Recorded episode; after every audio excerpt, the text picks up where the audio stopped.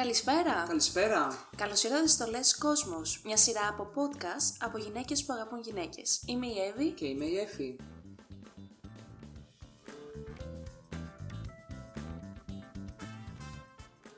Πω πω αλήθεια το πιστεύεις ότι κάνουμε podcast τελικά; Από εκεί που απλά το σκεφτόμασταν και κοιτάγαμε πώς θα το κάνουμε και ψάχναμε εξοπλισμούς και το ένα και το άλλο. Εντάξει, ναι, είναι απίστευτο και βασικά νομίζω ότι η καραντίνα ήταν μια πολύ καλή αφορμή. Ιδανική. Άλλωστε κάνουμε, ξέρεις, υπέροχες συζητήσεις μαζί, οπότε πήραμε εξοπλισμό και here we are.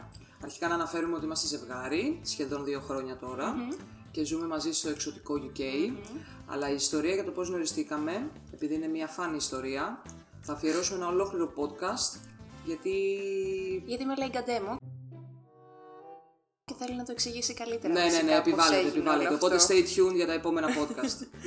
Οπότε, ναι, πρέπει να πω ότι είμαστε και δύο πολύ χαρούμενες για αυτή τη σειρά podcast που μόλις τώρα ξεκινά το ταξίδι της γιατί, παιδιά, θέλουμε περισσότερη εκπροσώπηση στη ΛΟΑΤΚΙ κοινότητα. και επίσης θέλουμε φωνές να ακούγονται περισσότερο και να μοιράζονται τις ιστορίες τους. Και επίσης πρέπει να αναφέρουμε το πόσο καλή δουλειά κάνει η ΛΟΑΤΚΙ κοινότητα στην Ελλάδα, αλλά όσο περισσότερες φωνές ακούγονται, τόσο το καλύτερο πάντα. Και αν σας αρέσει το περιεχόμενό μας, ελάτε να μας βρείτε στο Instagram, γιατί θέλουμε να κάνουμε επόμενα podcast με δικές σας ιστορίες. Αυτό θα είναι ένα διαδραστικό podcast, οπότε σας περιμένουμε όλες εκεί να μοιραστούμε ιστορίες μαζί.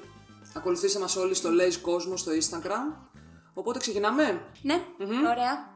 Πώς λοιπόν μπορεί να ξεκινήσει ένα πρώτο επεισόδιο Πώς; με LGBT περιεχόμενο, αν δεν ξεκινήσει βέβαια με την δική μας coming out ιστορία; Τέλεια, φύγαμε. Η δική μου ιστορία coming out. Αφενός να πω ότι η δική μου συνειδητοποίηση ότι μου αρέσουν γυναίκες, όπως και το coming out μου, έγινε σε μεγαλύτερη ηλικία, συγκεκριμένα περίπου στα 25 μου. Οπότε είχα την οριμότητα να το επεξεργαστώ και ίσως να το επικοινωνήσω καλύτερα στους ανθρώπους γύρω μου. Φυσικά έπαιξε το ρόλο του ότι ήμουν οικονομικά ανεξάρτητη, ότι ζούσα σε άλλη χώρα, ε, γεγονός που βοήθησε πάρα πολύ επίσης στο να ανοίξω το μυαλό μου, να αφήσω πίσω μου στερεότυπα και αντιλήψεις με τις οποίες είχα μεγαλώσει και νομίζω να το διαχειριστώ καλύτερα από ότι αν το αντιλαμβανόμουν σε μικρότερη ηλικία, ας πούμε για παράδειγμα στην εφηβεία. Σε αυτό νομίζω λοιπόν ότι ήμουν αρκετά τυχερή. Σίγουρα παίζει το ρόλο της η η ωριμότητα σε κάθε ηλικία και εμπειρικά και πώς αντιλαμβάνεσαι τα πράγματα. Γιατί αλλιώς τα αντιλαμβάνεσαι στην εφηβεία και αλλιώς τα αντιλαμβάνεσαι όταν ήδη έχεις πατήσει τα 25, πόσο μάλλον στις γυναίκες. Έτσι ακριβώς. Ε, οπότε σε γενικές γραμμές θεωρώ ότι το coming out μου ή τουλάχιστον το πώς το έζησα όλο αυτό θα χαρακτηριζόταν ως μια κανονικότατη αντίδραση σαν αυτή που θα έπρεπε να έχουν πολλοί άνθρωποι εκεί έξω. Νομίζω δε ότι το πιο δύσκολο κομμάτι για εμένα, παρόλο που όπως είπα η συνειδητοποίηση ήρθε σε μια σχετικά μεγαλύτερη ηλικία, ήταν το να καταρρύψω αντιλήψεις με τις οποίες είχα μεγαλώσει στην Ελλάδα. Δύσκολο. Πολύ. ε, όπως για παράδειγμα, τι θεωρείται κοινωνικά φυσιολογικό, ποιος είναι ο ρόλος μιας γυναίκας, πώς πρέπει να συμπεριφέρεται μια γυναίκα.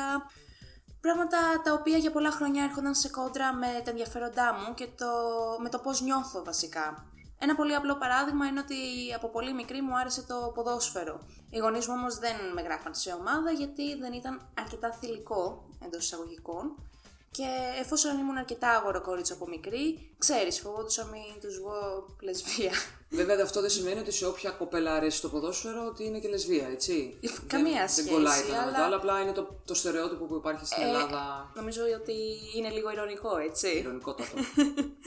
Οπότε θεωρώ ότι κάποια πράγματα μεγαλώνοντας ε, με κάνα να καταπιέσω τον εαυτό μου γιατί δεν τέριαζα με τα κοινωνικά στερεότυπα της Ελλάδας.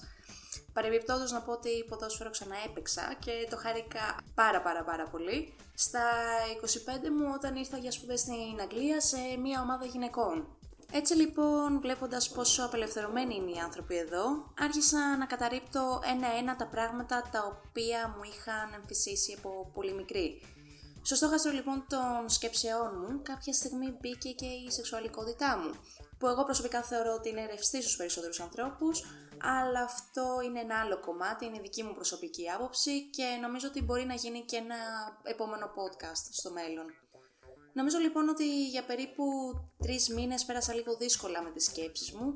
Προσπαθούσα να αποδεχτώ και να διαχειριστώ ότι ξέρεις κάτι, μπορεί να μου αρέσουν και οι γυναίκες και αυτό είναι πέρα για πέρα, οκ. Το πρώτο άτομο που μίλησα λοιπόν ήταν η αδερφή μου, η οποία μου είπε με τέτοιο αυθορμητισμό που το θυμάμαι μέχρι και τώρα «Καλά, χαζή είσαι, και γιατί δεν το δοκιμάζεις, στην Αγγλία είσαι». Θεά. Και είχε τόσο δίκιο ρε εσύ. Το να ανήκει στη ΛΟΑΤΚΙ κοινότητα στην Αγγλία είναι η μέρα με τη νύχτα σε σχέση με την Ελλάδα. Αυτό λοιπόν που μου είπε η αδερφή μου ήταν το μεγαλύτερο boost που πήρα και με βοήθησε να αφήσω πίσω μου προκαταλήψεις και να εστιάσω σε ό,τι κάνει εμένα βασικά χαρούμενη.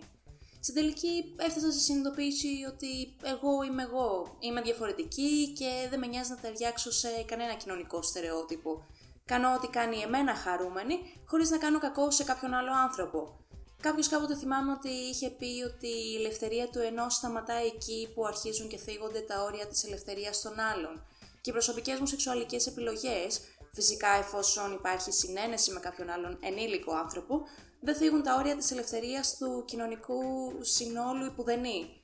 Και αντιλήψεις του τύπου κάνω τι θες στο κρεβάτι σου, αλλά εγώ δεν θέλω να το βλέπω έξω, καταπατούν τη δική μου προσωπική ελευθερία. Το αφήνω εντελώς ασχολίαστο αυτό. Τα επόμενα άτομα λοιπόν με τα οποία συζήτησα ότι ξέρεις μάλλον μου αρέσουν και οι γυναίκες ήταν οι πιο κοντινοί μου φίλοι. Ήταν πολύ σημαντικό ότι ο τρόπος που το εξέφρασα δεν ήταν καθόλου ενοχικός. Βασικά το είχα αποδεκτεί η ίδια, ήμουνα πολύ ok με αυτό και τους το είπα σαν να έλεγα «Α, ξέρεις κάτι, μου αρέσει ο κόσμος ο περιπτεράς». Φαντάζομαι καταλαβαίνεις τι εννοώ. Απόλυτα. Και δεν χρειάζεται καν να είσαι ενοχικός και είναι πολύ βασικό αυτό όταν εξιστορείς τους άλλους το πώς νιώθεις, γιατί οι άνθρωποι έχουν την τάση να κρίνουν, οπότε όταν το λες και ενοχικά γιατί φοβάσαι το πώς θα το πάρουν, κατευθείαν τους προειδεάζεις ότι είναι κάτι ένοχο. Ότι είναι κάτι αρνητικό. Ναι, ναι, ναι, Οπότε αρνητικά θα το πάρουν γιατί ήδη το έχουν αρνητικά Έτσι, στο μυαλό τους. έτσι ακριβώς. Ναι, ναι, ναι. Οπότε ξέρεις, και εκείνη ήταν τέρμα cool, ε, δεν θα ανήκαν στους στενούς μου φίλους άλλωστε αν ήταν κάτι διαφορετικό. Το συζήτησαμε πολύ ωραία, με ρώτησαν πώς το κατάλαβα και μάλιστα δύο φίλες μου εδώ στην Αγγλία προσφέρθηκαν κάποιες φορές να βγούμε σε gay bar μαζί, ξέρεις, για το support. Για τους γονείς μου ήταν ένα μικρό σοκ, αλλά δεν μου το δείξανε ομολογώ. Μου είπαν ότι θέλουν να κάνω ό,τι κάνει εμένα ευτυχισμένη και εκείνοι με αγαπάνε όπως και να έχει. Και φαντάζομαι ότι ήταν δύσκολο για εκείνους να το διαχειριστούν, αλλά τουλάχιστον δεν μου το δείξανε. Όταν με παίρνουν τηλέφωνο, ξέρεις, ρωτάνε για μας, τι κάνουμε, ε, ο πατέρας μου είναι πιο διακριτικός, δεν ρωτάει πολλά. Ο μπαμπάς είναι μπαμπάς πάντα. Πάντα έτσι. Δεν τους αδικό αν μέσα τους μπορεί να το πήραν δύσκολα, γιατί κουβαλάνε και εκείνοι τις δικές τους αντιλήψεις που είναι δύσκολο να αποβάλουν σε αυτή τη ηλικία. Μα μου αρκεί που είναι δίπλα μου και δεν με περιορίζουν κάπου. Ε, καλά, βασικά δεν θα το επέτρεπα, αλλά ξέρεις, τόσο ακούμε γύρω μας. Και ανήκεις και στην τυχερή κατηγορία που οι γονείς το πήραν σε εισαγωγικά άνετα, παρόλο στις σκέψεις που μπορεί να εκαναν ή να κάνουν ή θα κάνουν μέσα τους, γιατί ξέρουμε όλοι πόσο κακές ιστορίες έχουμε ακούσει για το coming out, παιδιά τα έχουν διώξει από το σπίτι, τα έχουν Δυστυχώς. δύρει, τα έχουν Δυστυχώς. αποκληρώσει, πολλά πολλά τραγικά πράγματα που κάποια στιγμή πρέπει να σταματήσουν και ίσως φαίνεται ότι κάτι έχει ξεκινήσει να γίνεται τελευταία. Μακάρι. Α, το ελπίζω πραγματικά. Και εγώ, Μακάρι. και εγώ πολύ. Ε, σε αυτό το σημείο να πω ότι δεν ήταν όλη μου η εμπειρία το μικρό σπίτι στο λιβάδι, προφανώς. Α, είχα φίλες από Ελλάδα που κάποτε κάναμε πολύ παρέα, που αντέδρασαν λίγο ηλίθια, του τύπου «Τι, πες μου ότι με γούσταρες τόσο καιρό». Καλά, εντάξει, αυτό το πώς αντιδρούν οι φίλοι που δεν το δέχονται, που λένε ότι «Α, δηλαδή με έβλεπες και με έβλεπες, Ναι. με- ήθελες να με δεις γυμνή», είναι ένα, είναι μη σου πω τρία podcast μόνο του, ούτε καν ένα, γιατί είναι εξωπραγματικό, εντελώς. Εσύ με αυτά να ξέρεις κλαίω, απλά κλαίω. Εντελώς, εντελώς. Όχι, δεν σε γούσταρα, δεν, γούστα, δεν γουστάρω όποια γυναίκα υπάρχει γύρω μου, Ναι, όπως δεν γουστάρω και όποιον άντρα έχω γύρω μου. Ήμασταν φίλες και μόνο και βάζω παρελθοντικό χρόνο γιατί τέτοιες αντιλήψεις βασικά δεν μου κάνουν πια. Σίγουρα. Ε, Τελειώνοντας με τη δική μου εμπειρία, θα ήθελα να αναφερθώ στην εμπειρία μου με τους Έλληνες και συναδέλφους μου στη Γερμανία και αντίστοιχα εδώ στην Αγγλία.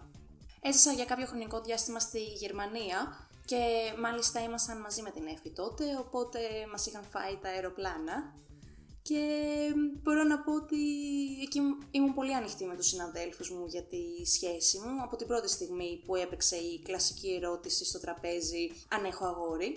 Επίσης γελάω με αυτή την ερώτηση. Όχι, δεν έχω αγόρι, έχω κορίτσι. ναι, τρελαίνομαι ρε, εσύ με τη φάτσα τους όταν απαντάω πως έχω κοπέλα. Α, και οι συναδελφοί μου λοιπόν, μεταξύ των οποίων και αρκετοί Έλληνες, ήταν αρκετά επιφυλακτικοί. Όχι όλοι, αλλά αρκετοί. Φυσικά, εγώ μιλάω για τη σχέση μου με την Εφη όπως θα μίλαγα για τον Κώστα τον Περιπτερά που ανέφερα προηγουμένως. Κάπου τον έχεις αυτό τον Περιπτερά τον Κώστα.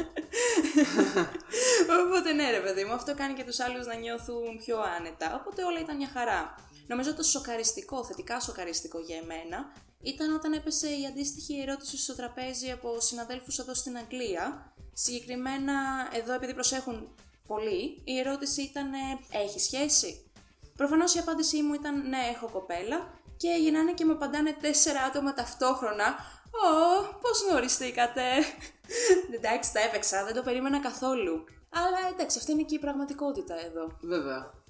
Και κάπως έτσι τελειώνει η δική μου ιστορία και δίνω πάσα στο κορίτσι εδώ δίπλα μου που νομίζω ότι θα έχει πιο διασκεδαστικές ιστορίες να σας πει. Πραγματικά αγάπη μου σε ευχαριστώ πάρα πολύ για αυτή την πάσα γιατί επιτέλους πρέπει να γραφτεί σε ένα αρχείο αυτή η ιστορία γιατί την έχω πει τόσες πολλές φορές στη ζωή μου που πραγματικά θέλω απλά να πατάω το play και να ακούγεται. Ειλικρινά. Ε, Όποιος σε ρωτάει λοιπόν, μπορείς απλά να το στέλνεις στο podcast. Πραγματικά θα στέλνω το link. Ναι, ναι, ναι, από εδώ και πέρα αυτό θα γίνεται. Την έχω πει τόσες πολλές φορές στη ζωή μου αυτή την ιστορία, ειλικρινά. Οπότε λοιπόν, η δικιά μου ιστορία δεν ήταν τόσο ευχάριστη στην αρχή όσο ήταν του κοριτσιού εδώ δίπλα μου. Ε, το, την πιο βαριά αντίδραση στην αρχή τουλάχιστον, γιατί τώρα είναι καμία σχέση, ε, ήταν από τη μητέρα μου, η οποία όταν κατάλαβε ότι κάτι μπορεί να γίνεται, με ρώτησε μια μέρα. Ε, ήμουν περίπου, νομίζω, 21, 20-21, κάπου εκεί ήτανε. Τρία χρόνια μετά, αφού είχα την πρώτη μου εμπειρία, γιατί εγώ την πρώτη μου εμπειρία την είχα στα 18, Νομίζω ότι αυτό είναι μια άλλη συζήτηση που θα μπορούσε να γίνει σε ένα άλλο podcast για το πώς ήταν η πρώτη μας φορά. Ε, λοιπόν, όσον αφορά τη μητέρα μου, ήξερε πάντα ότι ποτέ δεν της έλεγα ψέματα ότι α, είμαι με τον Κώστα τον Περιπτερά που τον έχουμε και πρόχειρο ε, ή είμαι με τον Γιάννη ή είμαι με τον έναν ή με τον άλλον μόνο και μόνο για να κρύψω το ότι είμαι με γυναίκες. Δεν το έκανα ποτέ, ούτε επιστράτευα φίλους μου για να εμφανιστούν μπροστά της ως το χι αγόρι μου. Ποτέ δεν το έκανα αυτό. Οπότε κάποια στιγμή έκανε τη λάθος ερώτηση. Έκανε τη λάθος ερώτηση κάποια στιγμή και ήξερε, είμαι σίγουρη ότι το ήξερε, ότι δεν υπάρχει περίπτωση να τη πω ψέματα. Και ίσως και άργησε να την κάνει την ερώτηση, γιατί φοβόταν την απάντηση, δεν ξέρω. Οπότε η ερώτησή της ξεκίνησε ότι.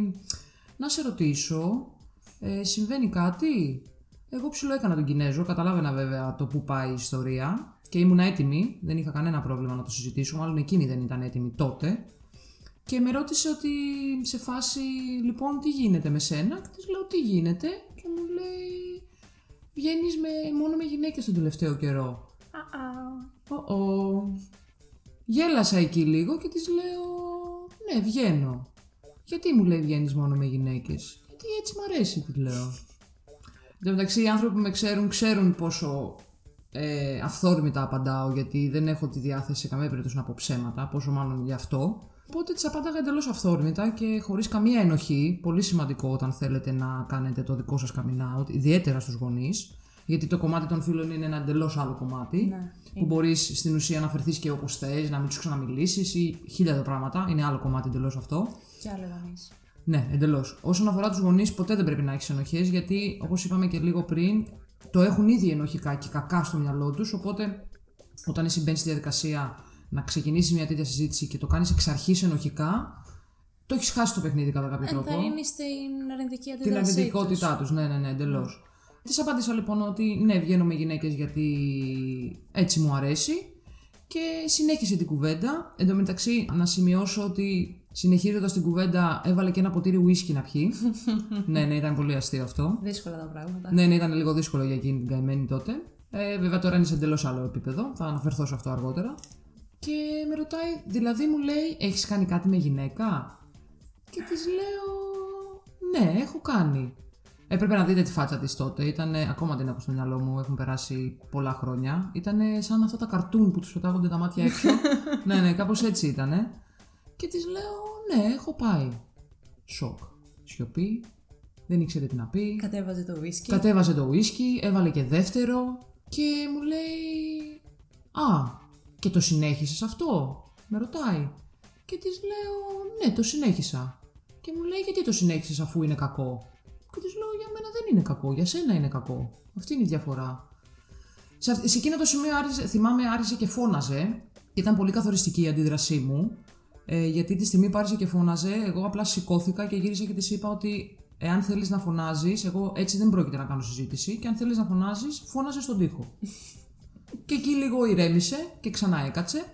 Με ρώτησε ότι το κλασικό που ρωτάνε όλοι οι γονείς σε αυτή την περίπτωση, που πραγματικά απορώ τι συμβαίνει στο κεφάλι τους εκείνη τη στιγμή και το ρωτάνε αυτό, μου έκανε την κλασική ερώτηση ότι τι έκανα λάθος. Όχι. Ναι, ναι, ναι, πολύ κλασική ερώτηση. Δεν έκανες λάθος, δεν φταίεις εσύ. Ναι, ναι, ναι. Της είπα ότι σε καμία περίπτωση δεν έκανες εσύ κάτι λάθος. Είναι απλά κάτι που συνέβη, μου άρεσε, δεν το σταμάτησα. Και εκεί ακριβώς με ρώτησε ότι αν θα συνεχιστεί αυτό. Και της λέω, δεν ξέρω αν θα συνεχιστεί. Το πιο πιθανό είναι να συνεχιστεί γιατί μου αρέσει. Από εκεί και πέρα της λέω: Είμαι πάρα πολύ μικρή. Δεν μπορώ να καθορίσω το πώς θα πάνε τα πράγματα στη ζωή μου. Ε, και να θυμίσω, γιατί ήμουνα 20 με 21, δεν ήμουνα 30 plus που είμαι τώρα. Οπότε της είπα ότι δεν ξέρω αν θα συνεχιστεί, πολύ πιθανό να συνεχιστεί και ότι εφόσον θα συνεχιστεί, that's it, αυτό είναι. Τελείωσε η συζήτηση εκεί. Α, επίσης να, θυμη- να θυμήθηκα μόλις ότι μου ζήτησε να πάμε και σε ψυχολόγο και κακώς δεν πήγα γιατί είχα ατράνταχτα επιχειρήματα για να της αποδείξω ότι δεν χρειάζεται να πάω σε ψυχολόγο. Ε, Ότι δεν είναι ψυχική ασθένεια βασικά. ναι, ναι, δεν είναι ούτε γρήπη, ούτε κάποια... ε, Πολιτική ασθένεια, κάποια σε κόλλησε. ναι, ναι, ναι, πολιτική, ναι, ναι. Ε, δεν, είναι, δεν έχει καμία σχέση με ασθένειες και τέτοια πράγματα. Είναι απλά έτσι είναι. Της έδωσα τράντα- τράνταχτα επιχειρήματα ότι δεν έχω κάποιο πρόβλημα για να πάω στο ψυχολόγο. Της είπα ότι στο κοινωνικό σύνολο είμαι άψογη, ε, δουλεύω, οι ανθρώπινες μου σχέσεις είναι άψογες με τα καλά τους και τα κακά τους. Δεν έχω κάποιο πρόβλημα το πώς έχω ενταχθεί στην κοινωνία. Όλοι οι άνθρωποι γύρω μου με σέβονται και με αγαπούν για αυτό που είμαι και για αυτό που τους δίνω και όλο αυτό τέλος πάντων που με κάνει αυτή την προσωπικότητα που είμαι. Οπότε εκεί λίγο ηρέμησε. Βέβαια, ίσως θα έπρεπε να είχα πάει στο ψυχολόγο γιατί ως γνωστόν στις περιπτώσεις αυτές που το παιδί το ίδιο δεν έχει κάποιο πρόβλημα βγάζει έξω το παιδί και φωνάζει μέσα τους γονείς γιατί έτσι πρέπει να γίνει. Έτσι γίνεται, ναι. Οπότε δεν πήγαμε σε ψυχολόγο λοιπόν. Κόπηκε η συζήτηση εκεί. Να σας πω ότι για περίπου τρεις μέρες δεν μου μιλούσε μέσα στο σπίτι. Ήταν πολύ... σε- Πολλές φορές μου φάνηκε αστείο. Βέβαια το καλό είναι ότι σε μία από τις καλύτερες μου φίλες είχε συμβεί το ίδιο λίγο καιρό πριν. Οπότε η ίδια με είχε συμβουλεύσει ότι κοίτα, θέλουν και οι γονείς το χρόνο τους. Ότι δώσ' τους χρόνο να το χωνέψουν, ας τους να, να μην σου μιλήσει και μία εβδομάδα, δεν υπάρχει κανένα πρόβλημα. Όταν θα είναι έτοιμη να σου μιλήσει, θα σου μιλήσει και από εκεί και πέρα μετά θα δεις πώς θα πάει η σχέση σας Ναι, μην κτλ. πιέζει καταστάσεις. Ναι, ναι, ναι, μην πιέσει καταστάσεις σε καμία περίπτωση. Έτσι και έκανα λοιπόν. Πέρασαν όντως τρεις μέρες. Μετά απλά μου μίλησε. Είχα, κα- είχα προβλήματα στην αρχή. Π.χ. εγώ έβγαινα έξω, ξέρω εγώ, τότε τον καιρό που βγαίναμε, αν θυμάστε. έβγαινα έξω το Σάββατο, γυρνάγα πολύ αργά και τα λοιπά και μου είχε κάτι, μου έκανε κάτι κόντρες ότι α, που ήσουνα και το ένα και το άλλο, πράγματα που δεν μου τα έκανε ποτέ γιατί από πολύ μικρή ήμουν ανεξάρτητη και από μικρή δουλεύω και έχω τα δικά μου λεφτά και είμαι ανεξάρτητη, ποτέ δεν είχα τέτοιες κόντρες από εκείνη. Ε, εννοείται ότι, γιατί έχω υπάρξει και με άντρες σε σχέση, και εννοείται ότι δεν είχε κανένα πρόβλημα ούτε να γυρίσω το πρωί όταν ήμουν με κάποιον άντρα κτλ. Όταν όμως τέθηκε το θέμα το ότι κάνω σχέσεις με γυναίκες και έχω ερωτική ζωή με γυναίκες, τότε ε, ήταν λίγο στην κόντρα ότι δεν θα καταφέρεις και τίποτα στη ζωή σου και κάτι τέτοια κουλά που θεωρώ ότι ήταν απλά μια σύγχυση μέσα στο μυαλό της και γι' αυτό και μου τα, έθε, μου τα έ- έθετε έτσι και με πήγαινε στην κόντρα. Βέβαια, όταν εγώ στα 24 μου αποφάσισα να μείνω μόνη μου, όχι για αυτό το λόγο, εντελώς ε, συνειδητοποιημένο ότι απλά ήθελα να μείνω μόνη μου από ένα σημείο και μετά, κατάλαβε ότι όντως δεν καταστρέφεται η ζωή μου, ούτε τίποτα τέτοιο πάνω σε αυτό. Οπότε ήρθε και εκείνη πιο κοντά μου. Συν ότι πιστεύω ότι ήξερε ότι αν, επειδή σαν, σαν χαρακτήρας είμαι απόλυτη σε κάποια πράγματα, ε, ήξερε ότι αν μου πάει κόντρα δεν θα, δεν θα με έχει στη ζωή της. Οπότε σου λέει ας την έχω στη ζωή μου, ας το καταπιώ, ας το δεκτώ, ας το κρατήσω μέσα μου τέλος πάντων. ε, για να έχω το παιδί μου στη ζωή μου γιατί ήταν σίγουρη ότι δεν θα ανεχόμουν τίποτα που θα τάραζε το δικό μου μικρό κόσμο και τη δική μου ζωή. Και όντως έτσι και έγινε. Πλέον έχουμε φτάσει στο εντελώς άλλο άκρο. Έχει γνωρίσει και κάποιες σχέσεις μου. Ε, μιλάμε εντελώς ανοιχτά για αυτό το θέμα. Είναι τουλάχιστον φαινομενικά απόλυτα μαζί μου. Έχετε βγει και μαζί, μου έχεις πει. Έχουμε βγει και μαζί, βέβαια, βέβαια. Έχουμε πάει και σε πολύ γνωστό μαγαζί στον Γκάζι που συχνάζουν. Που είναι gay bar. Ναι, ναι, ναι. Σε ένα gay club, ναι. Έχουμε πάει μαζί, έχουμε περάσει υπέροχα. Ε, είναι, είναι στο εντελώς στο εντελώς άλλο άκρο αυτή τη στιγμή. Αυτή ήταν η ιστορία με τη μητέρα μου. Είχα κάποιες κόντρες στην αρχή, μετά βέβαια παίζει πάρα πολύ σημαντικό ρόλο το πώς θα το διαχειριστείς εκείνη τη στιγμή, όπως είπαμε και πάλι. Απ' την άλλη, ο μπαμπάς μου Γλυκούλης, ε, η αντίδρασή του ήταν ε, το εντελώς άλλο άκρο. Ήταν μια συζήτηση δύο λεπτών. Εγώ την ξεκίνησα και του είπα: Μπαμπά, κοίτα αυτό και αυτό και αυτό. Και η απάντησή του ήταν ότι κορίτσι μου, εμένα δεν με νοιάζει αν θα είσαι με τον Κώστα τον περιπτερά ή αν θα είσαι με τη Μαρία. Εμένα με νοιάζει να είσαι σωστός άνθρωπος και ευτυχισμένη. Και τελείωσε εκεί η συζήτηση. Ήταν τόσο ξεκάθαρο γιατί είναι τέτοιος άνθρωπος. Βέβαια, ίσως και στις σχέσεις μητέρας με κόρη υπάρχουν και άλλες ενδόμηχες κόντρες τέλος πάντων που φέρνουν τέτοιες κόντρες στην επιφάνεια. Ναι, νομίζω ότι ε, στις γυναίκες το παίρνουν λίγο πιο δύσκολα οι μανάδες και στα αγόρια το παίρνουν λίγο πιο δύσκολα, Πιο δύσκολα οι πατεράδες. Ναι, ναι, ναι, ισχύει, ισχύει αυτό. Ισχύει αυτό.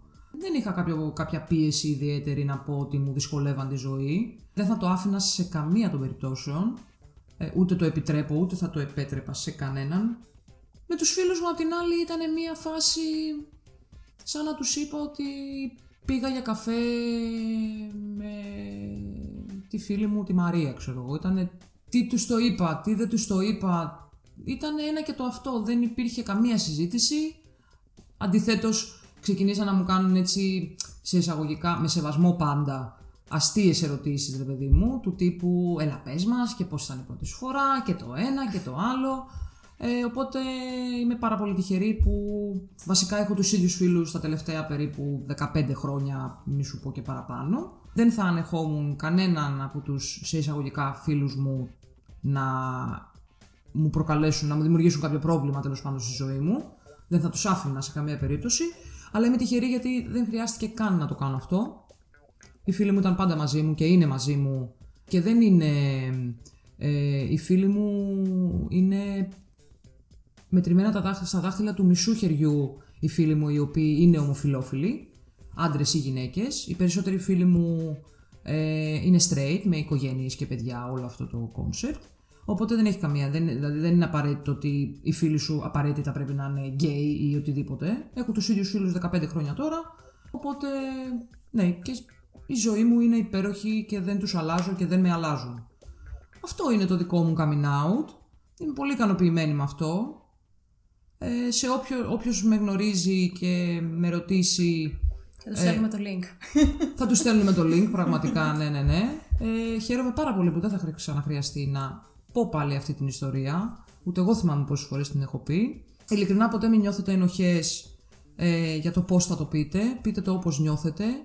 Ε, εάν νιώθετε ότι δεν είναι η κατάλληλη στιγμή, μην πιεστείτε για κανένα λόγο. Να το κάνετε μόνο όταν νιώσετε ότι είναι η κατάλληλη στιγμή, όποια και να είναι αυτή. Και όταν λέμε κατάλληλη στιγμή, εννοούμε το να νιώσεις εσύ έτοιμος μέσα σου να το πεις και να έχεις εσύ αποδεκτεί όλο αυτό το πράγμα που συμβαίνει στη ζωή σου. Ε, σε καμία περίπτωση να μην το πεις ενοχικά, να έχεις επιχειρήματα γιατί οι αντιδράσεις μπορεί να είναι πολλές, μπορεί να είναι ήρεμοι, μπορεί να βάλουν τις φωνές, μπορεί... χίλια δυο μπορεί να γίνουν. Επίσης, νομίζω ότι πρέπει να είσαι ψυχολογικά προετοιμασμένος για το χειρότερο. Βέβαια. Έτσι ώστε να έχεις ένα σχέδιο αντίδρασης Βέβαια, για το χειρότερο. Και στη δική μας περίπτωση, νομίζω, στη δική μου περισσότερο, ότι βοήθησε αρκετά το- στο ότι, όπως είπα, ήμουνα οικονομικά ανεξάρτητη, έμενα μόνη μου. Είναι πολύ δύσκολο για τα παιδιά που το λένε και συνεχίζουν να Βέβαια. ζουν με τους γονείς τους και όπως και στη δική σου περίπτωση Ναι, αντίστοιχα. ναι, ναι. Κάντε το όταν νιώθετε έτοιμοι. Ναι. Δεν χρειάζεται να το κάνετε απλά για να το κάνετε. Όχι, όχι, σε καμία περίπτωση. Όταν νιώθετε Σε έτοιμοι. καμία περίπτωση, ναι, ναι. Και ποτέ σε καμία περίπτωση να μην, να μην νιώσετε ενοχές. Δ- Δεν είναι κάτι λάθος. Ναι, σε καμία περίπτωση δεν είναι Λάθος κάτι είναι λάθος. οι άνθρωποι Ναι, ναι, ναι. οι οποίοι το βλέπουν αυτό σαν αφύσικο και περιορίζουν τις δικές μας ελευθερίες.